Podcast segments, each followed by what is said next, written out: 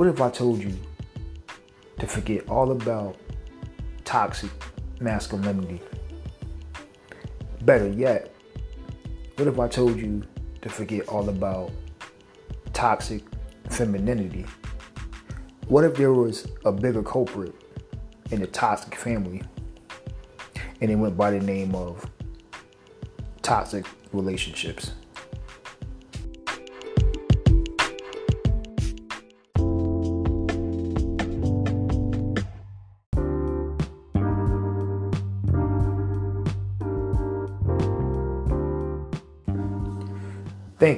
Everyone, listening to the sound of my voice right now. First and foremost, before we start this episode, let's give thanks. Because if you are listening to the sound of my voice right now, that means that the higher power, whoever that looks like to you, or whatever, has given you yet another opportunity to visit the world in this realm or paradigm. So, that's something to be thankful about. In today's topic, we're going to talk about toxic relationships and my opinion on what may cause or lead to the matter at hand. First and foremost, let me start this episode off by saying I am not licensed in psychology, psychiatry. I'm not a doctor. I'm not a therapist. I'm not a counselor. I'm not a professional whatsoever. So, if you stumbled upon this episode because you saw the title and you thought this was going to be the magic bullet to maybe help you uh, get out or decipher whether or not you're in a toxic relationship, I can't do that for you. But what I can do is spitball some ideas that just float around in my head. And I figured a better space for these ideas to be rather than just in my head is out into the world where people can absorb and digest them and maybe take from it what they need and get rid of what they don't. So, with that being said, that's the disclaimer. And when I come back, we will delve into the first topic or the first subtopic in this major topic called toxic relationships.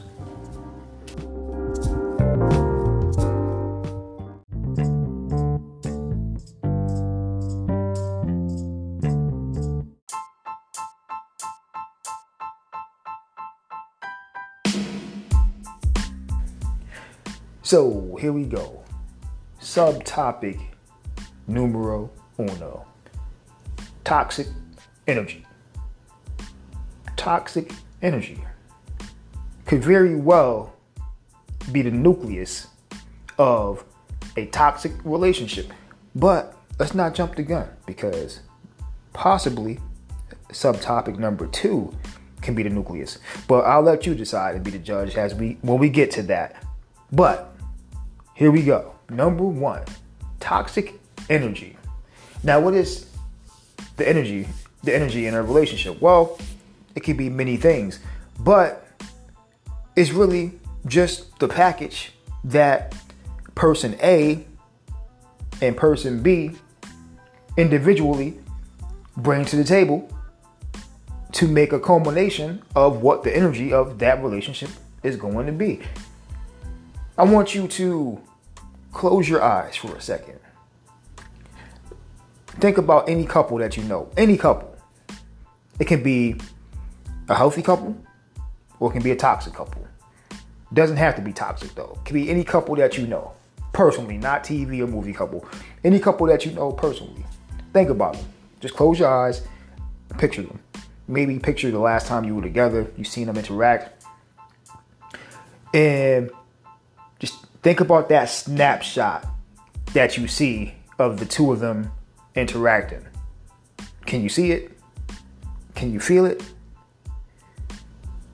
That's the energy. That's their energy. That's the energy of their relationship.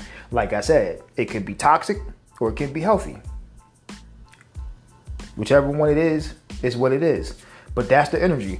And every relationship has a core energy. Like I just said in that experiment, you can think about probably numerous couples that you know personally. And there's some couples that you probably gravitate towards. You want to be around them, especially if you're in a relationship and you and your partner are mutual friends or family or acquaintances with this couple. Like this is the couple this is the couple that you want to be around with your partner because you feel like their energy, if it's magnetic enough, will help feed the energy in your relationship, possibly, right? Energy. You see, energy is a funny thing because it can be magnetic or it can be repelling. Now, the picture that we just took a look at when you closed your eyes was the energy of the couple as a dynamic, right? You just saw them together, okay? Now, when this couple goes home, hopefully, if they have great energy in public, hopefully that energy is the same when they get home. But we don't know, only they know, right? But now, when they get home, their energy is now individual, right? So partner A brings his or her energy, partner B brings his or her energy, and hopefully they're compatible. Because if they're not, then it's going to be friction in the household. Now, friction is not a bad thing right? Sometimes friction can actually be a good thing. Sometimes friction can cause the spark to get things done when things need to get done. But sometimes that spark can turn into a fire and burn the house down. But what is the definition, or I'm sorry, not the definition, what is Peter J. Fisher's definition of toxic energy. Well, talking about this on an individual level now. I'm not talking about the couple's energy. I'm talking about individually. See, toxic toxic energy to me is an attitude of first and foremost, the attitude is probably going to be more of a self centric attitude. Now, for all the self lovers out there, I am one of them. So I don't want you to take offense to what I'm saying. I'm not saying that all self centric energy is toxic. What I'm saying is there's a time to be self centric, there's a time for self love and self healing, and then there's a time to tend to and nurture your partner's energy as well. But if it always seems like it's always time for you to have self healing, it's always time for you to have self nurturing, and they have to help you heal and nurture you as well, and you're not doing the same in return. To me, that is almost the the epitome of the attitude in a relationship of a one of one person's attitude in a relationship of being toxic. That would be toxic energy in a relationship to me. You see, you're you're okay with being selfish and you want your partner to be unselfish and give you all of their time and attention and effort as well. So you're not just being selfish with selfish with your time, energy, and resources, but you're also being selfish with your partner's time, energy, and resources. That's the epitome of toxic energy in a relationship. Also, a person that can be all doom and gloom. Now, sometimes we all have times of anxiety and depression. And if you have major anxiety and depression, once again, I'm not a doctor of any sort. That's something that you have to dig deep in and, and, and, and maybe come to terms with if you may have something like that and find somebody to talk to. But if you have just the uh, doom and gloom bug where it's just like, I'm not clinically depressed, but you know, whenever things just don't go my way, then things are just not right in the world. That may not be clinical depression. That may just be selfish. You know, so I'm now I'm not a doctor, so I don't know. But I'm just saying, if you're if you're that type of doom and gloom person, where it's like, if it's not my way, life sucks, and uh, because I'm hurt, you need to be hurt too. And if you're not hurt, I'm gonna make sure you're hurt by doing and saying mean things or just draining your energy so that you can feel what I feel because I didn't get what I wanted. To me, that's another level of toxic energy. Now, that that concludes subtopic number 1 in this grand scheme of toxic relationships. Toxic energy. Stay tuned. We'll be right back with probably, I would say, the most important subtopic, which is subtopic number two. And we'll find out what that is in just a second.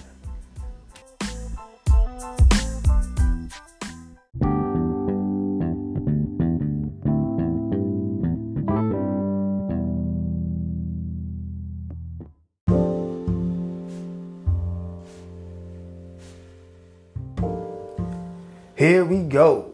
Subtopic number two toxic communication. Now, if you've ever been in any type of serious relationship and you have a older brother, older sister, a mother, a father, a auntie, a uncle, older cousin, I know you've heard the good word that communication is the key to any healthy relationship, right? So, if communication is the key to any healthy relationship, then how can it be toxic? Right? Well, I'm glad you asked those questions because I'm going to answer them for you. And if you didn't ask them, I'm going to answer them anyway. but once again, the disclaimer was given in the beginning. These are just my thoughts. I'm not a professional. But I would like to say that I believe there are many, many different levels to what can be considered, in my opinion, toxic communication. I'm not going to bore you guys because I could probably go on for 45 minutes to an hour We're just on toxic communication, but this is about toxic relationships. So, if communication is the key to a strong, healthy relationship, then toxic communication would have to be the degradation or the, the, the demise of an unhealthy relationship. So, what are some examples of toxic communication? I would say a good example would be no communication or just very poor communication either on one or or both parties behalf. That's a very simple uh, example of what toxic communication can be. Number two, browbeating is a very, very good example of toxic communication. Gaslighting, a very, very good example of toxic communication. Stonewalling, a very, very good example of toxic communication. Now, I could go into the definition of what browbeating, gaslighting, and stonewalling eggs, but I'm gonna give you guys some homework because nothing in life is free. And I told you at the beginning if you came here looking for the magic bullet, That's not what you're to get. You're just to get some dialogue and some suggestions to get the wheels turning so that you can go and further enhance yourself with the armor of some knowledge just in case you're in a toxic relationship and you want to know what can I do. So, there's a very very popular search engine by the name of Google. Now, if you go to google.com, right in the middle of the screen is a search bar, right? Individually, I would type in gaslighting. Then I would see what they're talking about for that. After I finish getting some information on that, I would type in browbeating. See what they're talking about with that. And then after I finish getting information on that, finally I would type in stonewalling. Those three terms right there. I'm sure some of you guys listening to this right now that saw the title and was like, I can probably relate to that. When you look at those three terms and those, and you get the definition on those terms, some of you guys are gonna be like, oh, I know exactly what those things are. Either one of the three, two of the three, or all three. I've witnessed at some point. Oh, oh, oh, okay, that's what he's talking about. That is toxic communication. He was right about that. Now, let me tell you what I believe can also be a very core problem in regular day to day communication that can turn regular communication into toxic communication. You see, I think a lot of people understand that when it comes to communication, there has to be some talking going on, right? Like right now, I'm communicating to you guys, but because you can't talk back to me, because this is pre-recorded, it's a one-way dialogue. This is not this is not um, ideal communication for a dialogue. This is a monologue. It's one person talking. Mono, uno, one. Right? Now, I think a lot of people in some of these toxic relationships with the toxic communication believe that communication is a monologue.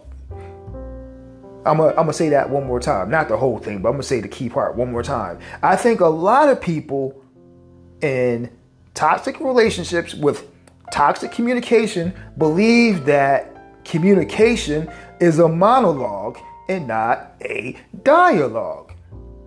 A dialogue means that both people get to talk and both people get to share their feelings, views, and opinions. See, most of the time, I'm not saying all the time. When you when you're having a debate or a discussion with your partner, there's gonna be some facts in there. You know, you might be talking about a phone bill. Well, obviously, if the phone bill is two hundred dollars, that's a fact. It's on the paper. You see, it's two hundred dollars. But a lot of times, these disagreements are not about facts. They're more so about feelings and opinions, and we're all entitled to both. Not just one person, but both are entitled to have feelings and opinions. And one person's feelings and opinions does not outweigh the other person's. Right? You guys you guys still with me? So if if communication is supposed to be a dialogue, why is it that when person A is speaking about his or her feelings and opinions, in his mind or her mind, that's the gospel, that's the truth. So then, if person B comes back and what's supposed to be a dialogue and expresses his or hers feelings or opinions, they're wrong, and now they must be shut down. That's not how communication works. You were able to express your thoughts, your feelings, and your opinions, so they should be able to do the same without feeling attacked, without being shut down, and without feeling like they're wrong for having them, right? That's how communication is supposed to work. But most of the time, in a toxic relationship with toxic communication, either one person or both. Now, this is probably the most combustible when both people are so gung ho and believe that their thoughts and beliefs are gospel and the other person is dead wrong, there's never ever going to be a resolve because they can't compromise. There's no compromise in absolute truth. And if I have absolute truth, you can't have absolute truth if you don't agree with what I'm saying. How can it be a compromise? They can't. How can there be solid communication? They can't. And what is that called, ladies and gentlemen? You already know the answer toxic communication.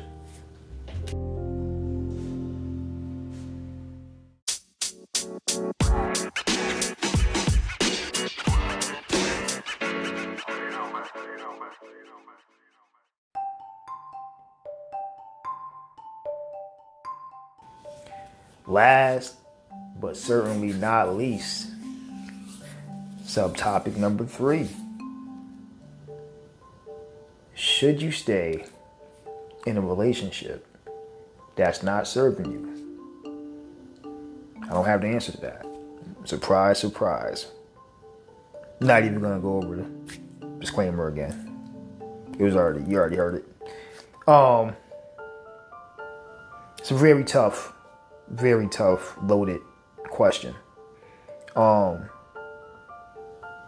at first, the first thing you have to ask yourself is, well, do I know, do I know for a fact that this relationship is not serving me? Because, believe it or not, I mean, even some of the what you might think are the worst relationships are probably serving you in some way. Now, how can this be? If for nothing else, hear me, if for no other reason, it can be serving you to show you or teach you what not to accept ever again. And that in itself is a service. But should you stay in the relationship that's not serving you? That was the question. There's there's so many or can be so many variables in moving parts. Um what's my financial situation? What's what's their financial situation? Are we are we tied together financially? Like if I were to leave, would he or she be okay? If he or she were to leave, would I be okay? Right? Because at the end of the day, even if the relationship is over if you had an unconditional love for this person, not had, because unconditional love doesn't die. If you have an unconditional love for this person, you're just not in love with them anymore because not because you got bored of them or anything like that, but because the relationship is not serving you. The relationship may not be serving either party. And in, and in that case, the answer is absolutely yes. So I'm sorry, I did I might have jumped the gun a little bit, but if the relationship is not serving either party, absolutely yes. No matter what, you guys can figure out something financially. You can figure out something. But if it's not serving either person, it's a waste of time. You only have one life on this planet to live, right? If anybody has been paying attention to the last few years on any part of this globe, we all know about the new big C, right? Taking people out like a hitman on a mafia movie. We know about him, right? We can't forget about the old big C, still taking people out like a hitman in a mafia movie, right? And not to mention a whole host of other things that's still taking people out. So life is too short to be some of you guys are not gonna like this terminology, but I'm gonna say it. Life is too short to be stuck or trapped in a situation that is of no benefit to anyone that's involved in it. It's too short. We all deserve it was our birthright to be happy at some point in his life. You may not be happy every single day. Man, you may not have been happy most of your life, but at some point in your life, you deserve to be happy before you go. Right? So, absolutely. If if if, if the relationship is not serving either, party, cut the ties. Now, some people might say, well, that sounds good. But what if the relationship's not serving both parties, but there's kids involved? Now that's a whole another can of worms. I once again, I can't say absolutely on that. once again, I'm not a professional. You're gonna have to go see a professional about that. Because that's a tough one. Um Yeah, that's that's a tough one. But um also, like I was alluding to before I got into that rant, you got to think about how this split is going to affect both parties. Now, we're just assuming there's no kids involved. You have to see how or, or think about how it's going to affect both parties. Because if you have any care for each other, you still want to see the other person do well. So maybe you put a contingency plan together. Maybe we know this is over and we're going to work our way towards financial freedom individually. You know, it, it, it probably sounds crazy because nobody thinks this way. It probably sounds crazy because we're all used to reading the books that with the happy ending. We all used to seeing the movie with the happy ending and the miraculous turnaround, and that can still happen in real life. It can. But a lot of times people stay in it too late, too long. I mean, people stay in it too long. It might have been over for 10 years. You know, I know some people hate to hear this type of terminology too, where people grew apart, but or grew separately, and that happens. You would you would be ignorant. I'm not saying ignorant in the uh, ghetto ratchet way. I'm saying ignorant in the not knowing, oblivious way. You would be ignorant to think that it's impossible for some people to not grow separately sometimes, right? Sometimes you might have thought you had the same vision at 25, but when you guys hit 35, that fork and the road just split and split and split to the point where now you guys are on different coast as far as where you're at mentally. It happens. In a situation like that, when the relationship when the relationship is not serving you like that, once again, I would say if there's no kids involved, absolutely, absolutely, you should be out of there because um everybody should have the right to grow and blossom at their own pace. Everybody should have the right to grow and blossom in the direction that they choose to. And if person A wants to go in this direction and person B wants to go in this direction and neither one wants to make a compromise, it's going to be hard. it's going to be hard to have a solid relationship with non toxic energy, with non toxic communication. Because remember, I told you in the last segment with the communication, where if my views and opinions are gospel and your views and opinion are gospels, there's not going to be a middle ground. We both think we're talking the gospel. There, there, there can't be a middle ground. So it's just, it's just going to be toxic communication and energy in our house all the time. Now, like I said, the one exception that I can't speak on is if you have kids. You have to figure out when you when you decided to have kids, you brought them in the world when they didn't ask to be here. So you have to figure out what's best for them. It's, it's not really about what's best for you. Now, disclaimer sometimes what's best for your kids is for y'all to be apart. Because if you have if you have such toxic energy in communication that is affecting your kids in a negative way, yes, absolutely. Get out of that. Absolutely. Because you're not helping your kids. You're actually making your kids worse. You're actually modeling behaviors that your kids are going to adopt and adapt and bring into their future relationships. So you're teaching your kids how to be dysfunctional partners by staying in a relationship thinking that thinking that you're doing it for the kids and you're helping the kids, but in all actuality, you're setting your kids up for failure in relationships.